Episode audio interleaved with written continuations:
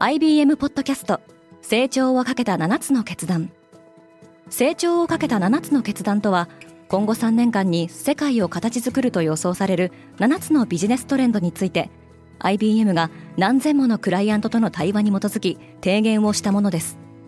このポッドキャストでは変化の激しい時代において企業が下すべき成長をかけた7つの決断について日本 IBM の7人の専門家と考えていきます。今お聞きのリスニングサービスにてぜひフォローボタンからフォローをお願いします。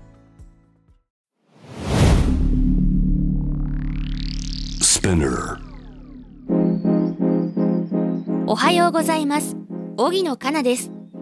10月9日月曜日世界で今起きていること。週末に発表されたノーベル平和賞はイランの人権活動家に対して贈られることになりました受賞の発表は9日の経済賞まで続きます。このポッドキャストデイリーブリーフでは世界で今まさに報じられた最新のニュースをいち早く声でお届けします。選考委員長は女性命自由のメッセージを訴えた。今年のノーベル平和賞に選ばれたのはイランの人権活動家ナルゲス・モハンマディでした。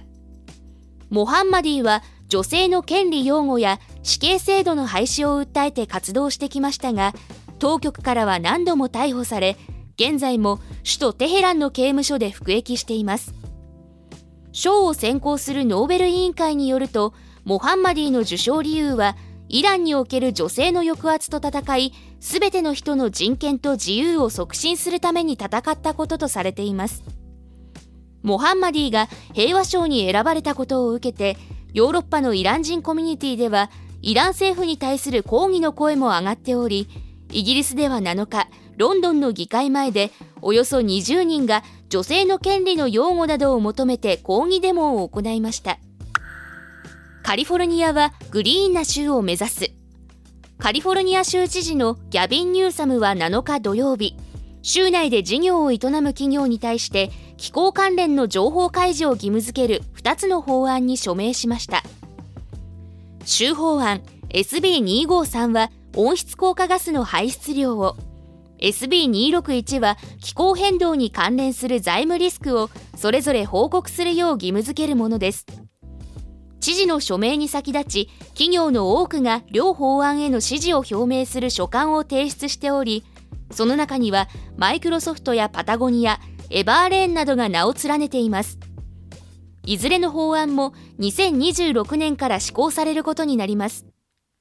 アメリカでは2022年に SEC アメリカ証券取引委員会が企業に対して気候情報を開示するよう規則を設けるよう提案して以来法制度の施行が期待されてきました。MGM の株は持ち直している。アメリカのカジノ運営会社 MGM は先週5日の発表で9月に受けたサイバー攻撃によって7月から9月期の利益がおよそ1億ドル。日本円にしておよそ148億円押し下げられたと明らかにしていました。発表以降株式市場では株価の下落が目立っていましたが週末時点で持ち直しているようです。MGM に対するサイバー攻撃が発覚したのは先月9月10日で同社はこれに対応するため IT システムをシャットダウン。スロットマシンは正常に動かなくなりホテルのオンライン予約も機能不全に陥ることになりました。イスラエルとハマスの戦闘が激化。7日土曜日の早朝にパレスチナのガザ地区からイスラエルに向けて大量のロケット弾が発射されたことで始まった戦闘は現在も続いておりイスラエル側の死者数は600人を超えました。またパレスチナ政府はイスラエルの報復攻撃でこれまでに少なくとも413人が死亡したと述べています。現地報道によるとイスラエル軍の兵士や民間人など100人近くがガザ地区を実効支配するイスラム組織ハマスによって連れ去られたほか建築現場で働いていた外国人労働者なども人質に取られている模様です。イスラエル首相のベンヤミン・ネタニヤフは我々は戦争状態にあると述べハマスが壊滅するまで攻撃を続けると宣言しています。イスラエルは2006年にハマスが権力を握ってからガザ地区を事実上封鎖しておりこれまでもハマスのロケット攻撃とそれに対するイスラエルの報復が繰り返されていました。アフガニスタンが再び地震に襲われた。アフガニスタン西部ヘラート州で7日午前マグニチュード6.3の地震が発生しイスラム主義勢力タリバンの暫定政権はこれまでに2000人以上が死亡したとしています。土やレンガでできた家屋が多いこともあって多くの建物が倒壊しており西部ヘラート州を中心に1300棟以上が損壊したとみられています。アフガニスタンでは昨年6月にもマグニチュード5.9の地震が発生し1000人以上が死亡しています。また今回の地震が発生する前から人口の3分の2以上が食料不足などにより人道支援を必要としているとの推計もありタリバンは国際社会に支援を求めています。リスナーの皆様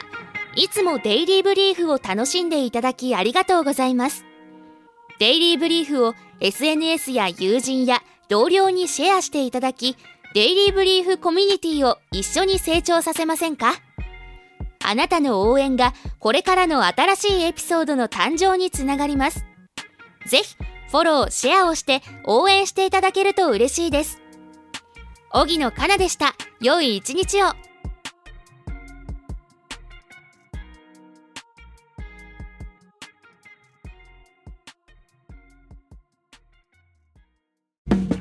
リスナーの皆様より多くのリクエストをいただいている話題のニュースを深掘りしたエピソードを週末の有料版で配信中です。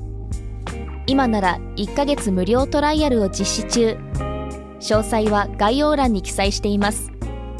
この機会にぜひ聞いてみてくださいね。感想ご意見もお待ちしています。